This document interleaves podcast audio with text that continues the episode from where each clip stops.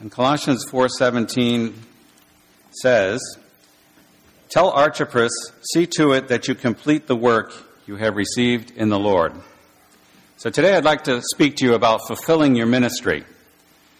And as we kind of begin to discuss this, I want to give you some background information about this passage. The words that we just read were written by the Apostle Paul at the time that he wrote them. Uh, he was in prison, and this can be seen by some references in the same chapter, Colossians 4, verse 3, and as well as verse 18, he refers to his chains. And in verse 10 of chapter 4, he also refers to a fellow prisoner by the name of Aristarchus. So Colossians is referred to commonly as one of Paul's prison epistles. And he was in the prison in Rome. It was his first Roman imprisonment. Apparently, this church that he wrote to was not one that he founded. If you read through the book of Acts, you won't find any account of him going to the city of Colossae. You will also uh, learn from the first chapter of this book, verse 7, that Colossians, the people of Colossae, learned the gospel from an individual by the name of Epaphras. But the church in Colossae had a problem. Now, I know nowadays churches don't have problems, but back then, when they were trying to get it together, there was a problem. And the church in Colossae had a problem. Their problem was doctrinal. There were some teachings that were going around which weren't entirely accurate, and scholars have not been able to say exactly what the error was. But it seems from what's written that they were buying into a certain sort of aberrant Jewish teaching and mysticism. And so Paul addresses these issues, and he does it, as one commentator has observed, by exalting the name of Jesus Christ, by lifting up Jesus. So the church as a whole has a significant need. Its spiritual health is being threatened by false doctrine. And let me just tell you here that bad belief eventually leads to bad behavior. There's a correlation between the two. And so doctrine is very important. Sometimes people say, well, can't we just love Jesus and not worry about what we believe? No, you can't. You have to believe what God has revealed about himself and his son. So Paul addresses this issue and he exalts Jesus Christ. But as he is speaking to this church, which has a significant need because its spiritual health is being threatened, he also has time for individuals. He has specifically time to speak to a need in the life of a man named Archippus. Paul had time for the one, for the individual. Paul was a person, I think we would all agree, of great passion and great drive. He was the kind of person who could get things done. And one of the problems sometimes with people who have that type of personality or temperament is that while they're very good at getting things done, they're not very good at relating to people. But Paul was a person who could do both. If you read through the book of Romans and you get to the 16th chapter, you will note how many specific individuals he names by name and says, greet this one and greet that one and greet the other one. He was very much a people person. Now remember, as Paul is addressing the needs of this man named Archippus, Paul was in prison. Now be honest with yourself. If you were in prison and you were hundreds of miles away from a specific individual, would you be thinking about them and their needs? in all probability, you might be thinking, hey, I need to get out of this prison I'm in now. I need to get my own ministry back on track. I don't have time to be thinking about anybody else. But that was not Paul's mentality. Now, we don't know much about this individual by the name of Archippus. He's mentioned in our text and in the book of Philemon. And some people think he was the son of Philemon. Other people think that he was a pastor. We can't say for sure. Nobody knows with certainty. Paul refers to him in the book of Philemon as a fellow soldier. What we can say is that Paul knew this individual and he knew that this man had a call on his life for a specific work that God had called him to. One brother that I met almost 30 years ago made a statement that I have never forgotten even till this day. Speaking of Christians, he said, All of us have a call some of us hear it. All of us have a call. Some of us hear it. All Christians do have a call to ministry. It may not be to be an apostle or a prophet or an evangelist or a pastor or a teacher because Paul himself says in Ephesians chapter 4 that some are called to be apostles and some are called to be prophets and so on through the list. But every Christian is called to some type of service. Unfortunately, only some Christians hear the call and even of those who hear, only some respond in the way that God desires them to. You are here today as people called to ministry. You have a specific call for service, and it's different for each one of you. Some of you may be called to be lead a visitation ministry, or some might be called to help in a homeless ministry, or some might be called to be part of a prayer ministry, and we could go on and on and on with the possibilities of what God could be calling to you, you to do. Now we do not know what type of ministry Archippus was called to. We're not given any details about it. What we do know is that Archippus knew the work that he was called to, and Paul also knew. At this point, let's take some time and consider what we can learn from this verse.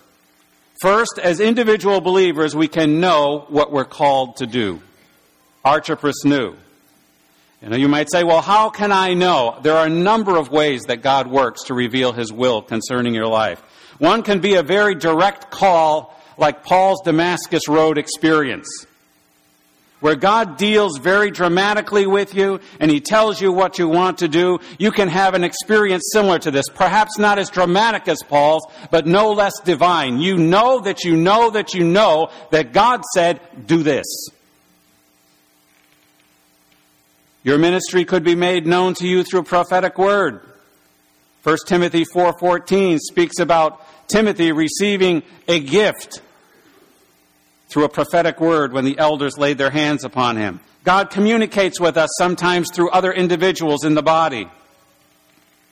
And they tell you what you've been set apart for. Another way in which God extends his call to us is one which we might overlook, and it is the matter of our desires.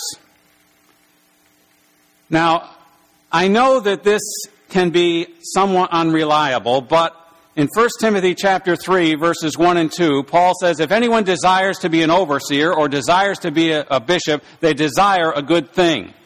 God can work through our desires. Pay attention to your desires.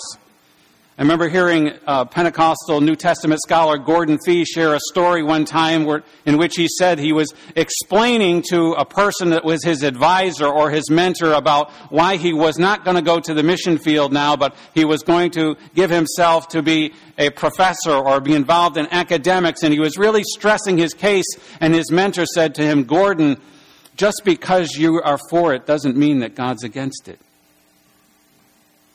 Sometimes we have the idea that if we want to do something, God will say, No, you can't do that, do this, which is going to make you miserable.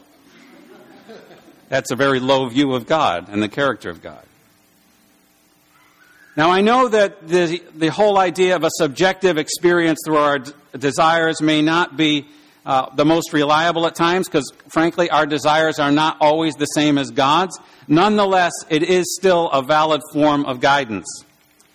In addition, there's another way that God identifies what we're called to do, and that can be being identified to participate in a particular ministry by a spiritual leader. For example, Paul and Barnabas chose elders for the churches in Acts 14:23. Titus was commissioned by Paul to appoint elders on the island of Crete. These are all ways in which God leads his people. Now, this is the comfortable part of this text. But there is also an uncomfortable part of this text.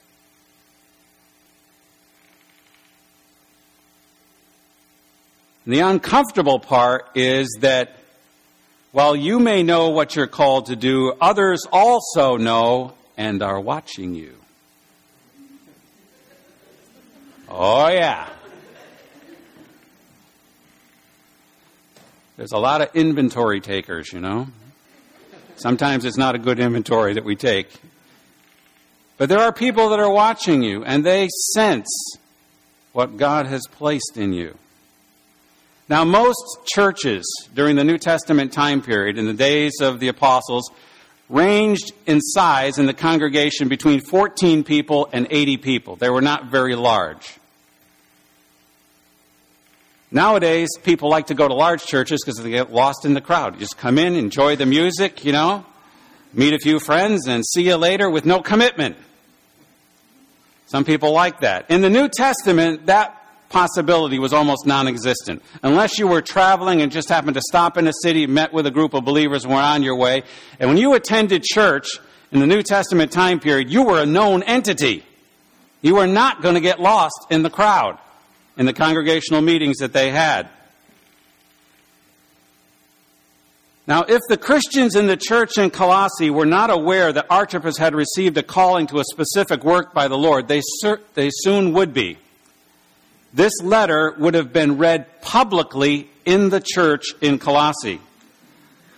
The verse before our text says, after this, letter, after this letter has been read to you, see that it is also read in the church of the Laodiceans, and that you in turn read the letter from Laodicea.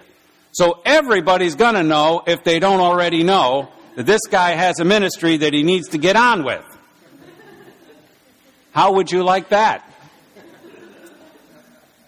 You come to church and we say, we have a letter from our beloved leader and he said all these good things and gave us instructions. And by the way, need to fulfill the ministry that you've received in the Lord.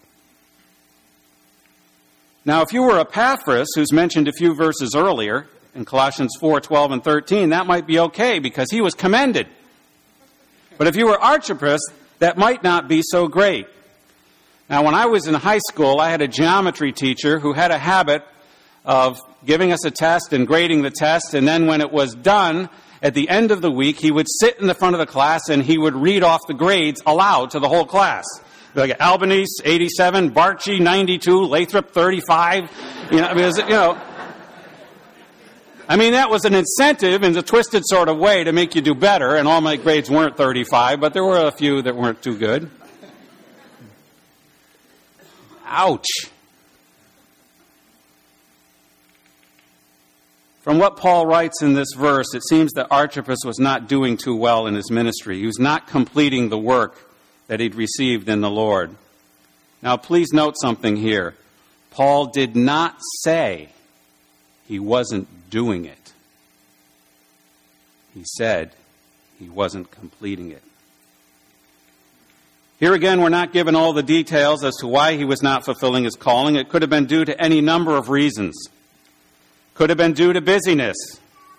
He could have become overly busy with the wrong things.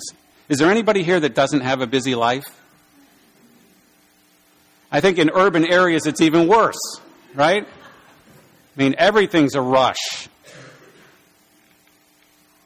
We all have busy lives, and some seasons of our lives can be especially busy. And if we get busy with other things, even good things, ministry can suffer. The main things are no longer the main things. The apostles refused to do this in Acts chapter 6. Remember, there was a dispute about the widow's distribution. There was some complaint that people weren't being properly served, and something needed to be done about it.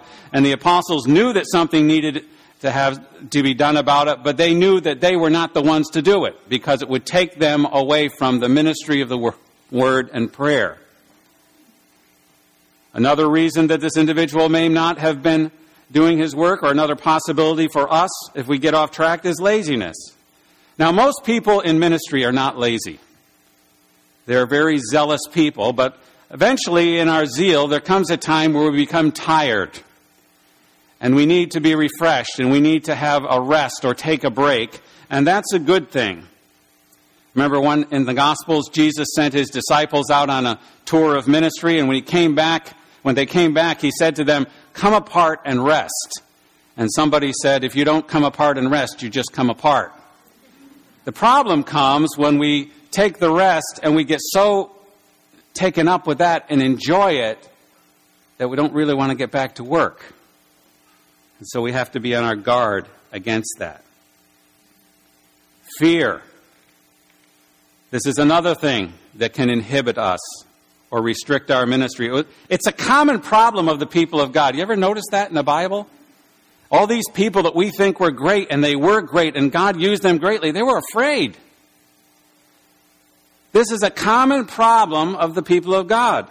Sometimes it's our problem. Anybody ever had to deal with fear in relationship to ministry? We're afraid of people.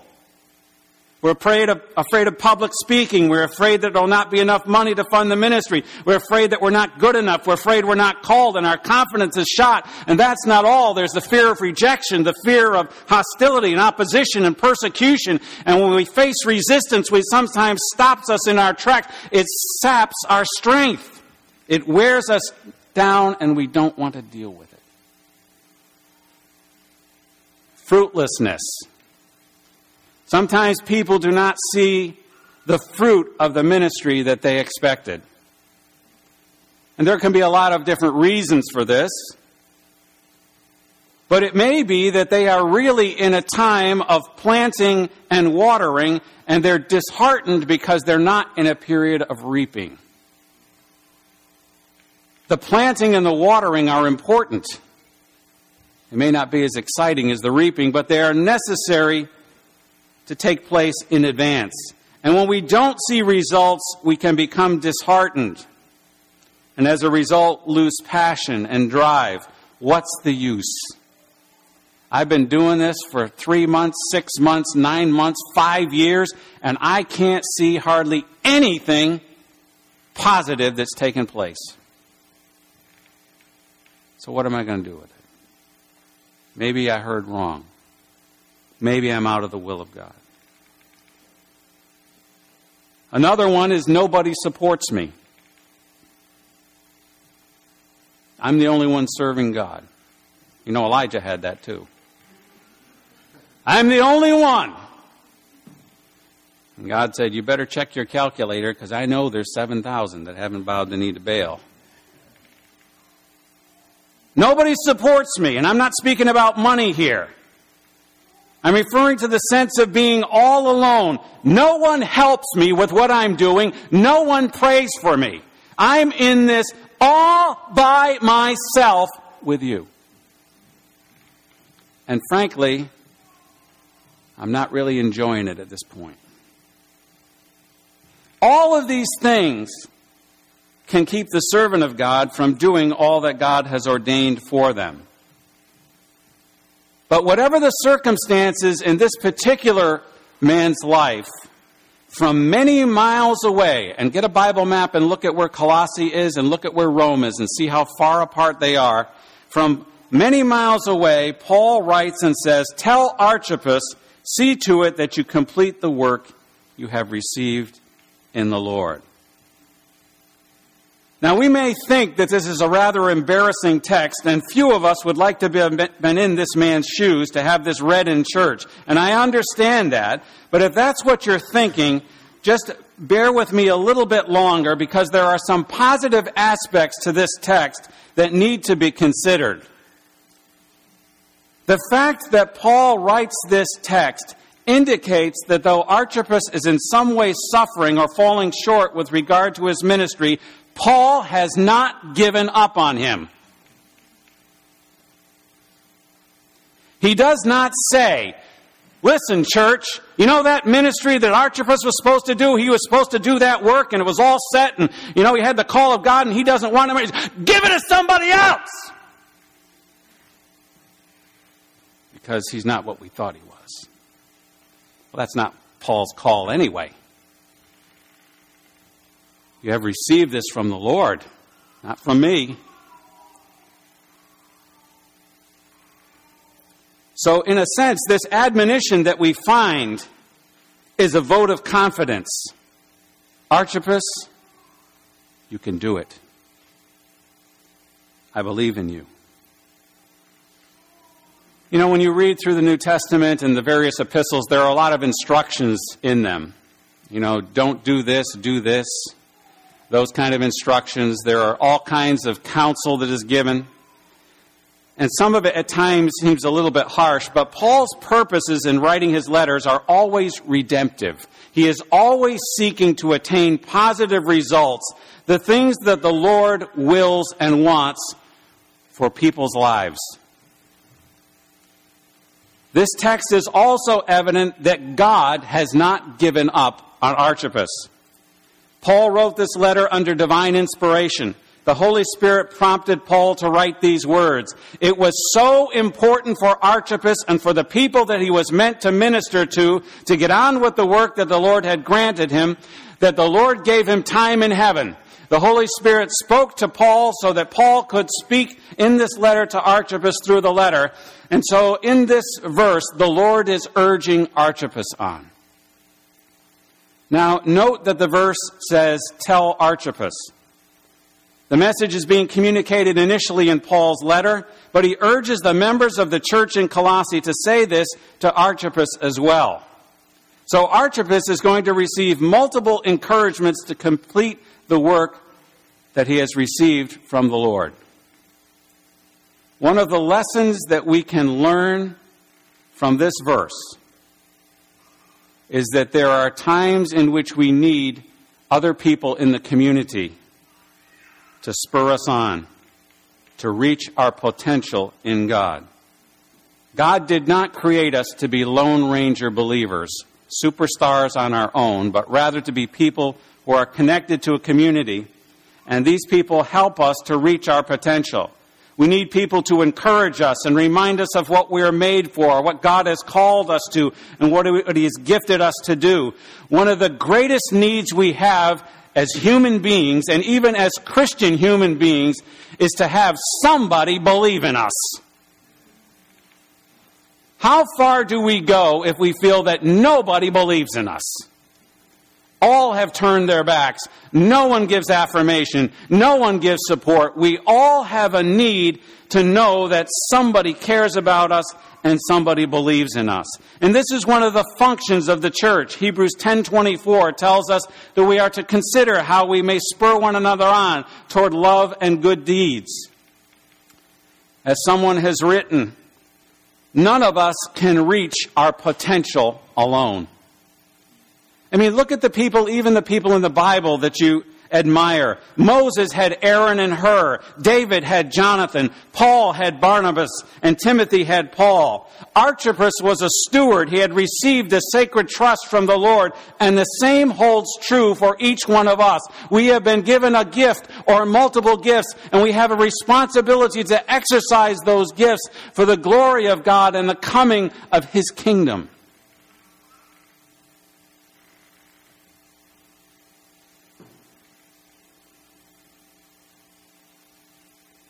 Words of our text urge Archippus to be faithful. There's a Christian characteristic that we're really not too keen on, in a sense. You want to prophesy? Oh, yeah, I want to prophesy. You want to heal the sick and raise? I want to do that. How about being faithful? Eh. I mean, it's good and it's Bible, but it's not exciting.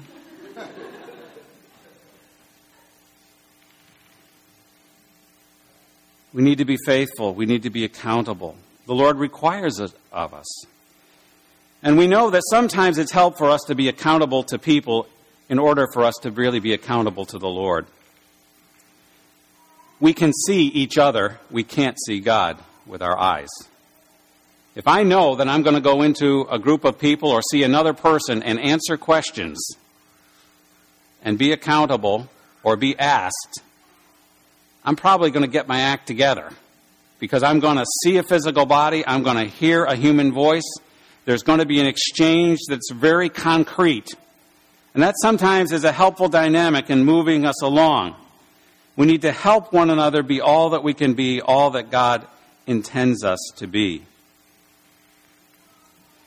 Maybe at the end of this meeting, you'll sense a need to go to one of your leaders and say, I'm struggling. I need some help to stay on course with my ministry. Would you help me? Now, I'm not talking about a sin issue here. You know, sometimes we have to confess our sins one to another so we can pray for one another and we can be healed or restored. And, and oh, that's James chapter 5. We can't argue with that. But sometimes in regard to ministry, we need the counsel of others to help us to get to the place where we really need to be. Would you help me? Would you pray for me? Would you counsel with me? Would you give me some practical insights and ways to step forward? You periodically ask me what I'm doing? Would you speak into my life and give me some uh, insight that maybe I'm not seeing because I'm too close to the situation or I'm blinded by my circumstances or there's something that's just blocking me and I don't have the perspective that I need in order to do what I need to do? Sharing with fellow believers should be a safe place. However, it's not always so. One time there was a, a guest speaker who came through school when I was in uh, Bible Institute, and he said there's two kinds of people involved in counseling those who want to heal your hurt and those that want to know your dirt. And you need to use wisdom. But it should be a safe place to be sharing with brothers and sisters in Christ. And it will be a safe place as long as the glory of God and the good of the person are the primary motivations. If God has placed a call on your life for ministry, and He has, be assured of that, then it can be accomplished. That's the good news. Our text indicates that it can be done. The instruction to complete the work indicates that it can be done. Whom God calls, he qualifies. God is for us. Together, we can make it. We can do all that God has designed us to do. Now, there are some ministries that are for a season of our lives. It might be for three months or six months or nine months, a year, five years. There's a, a short window of opportunity or a time frame. And once you've completed them, then the Lord may move you on to something else. But there are other ministries that are lifelong ministries. For example, Paul's apostolic calling. Sometimes people carry on multiple ministries. Paul, for example, was an apostle and also a teacher.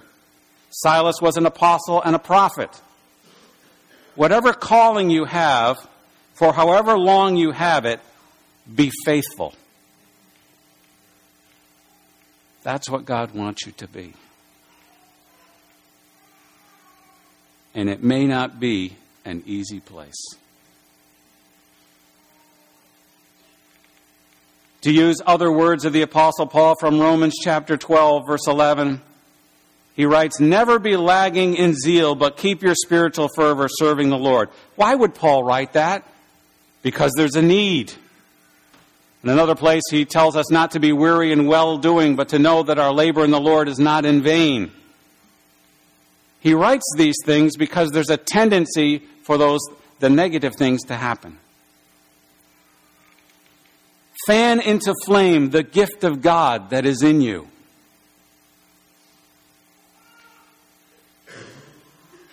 Let me encourage you today. I'm probably one of the oldest people in the room. you don't have to be too old to around here.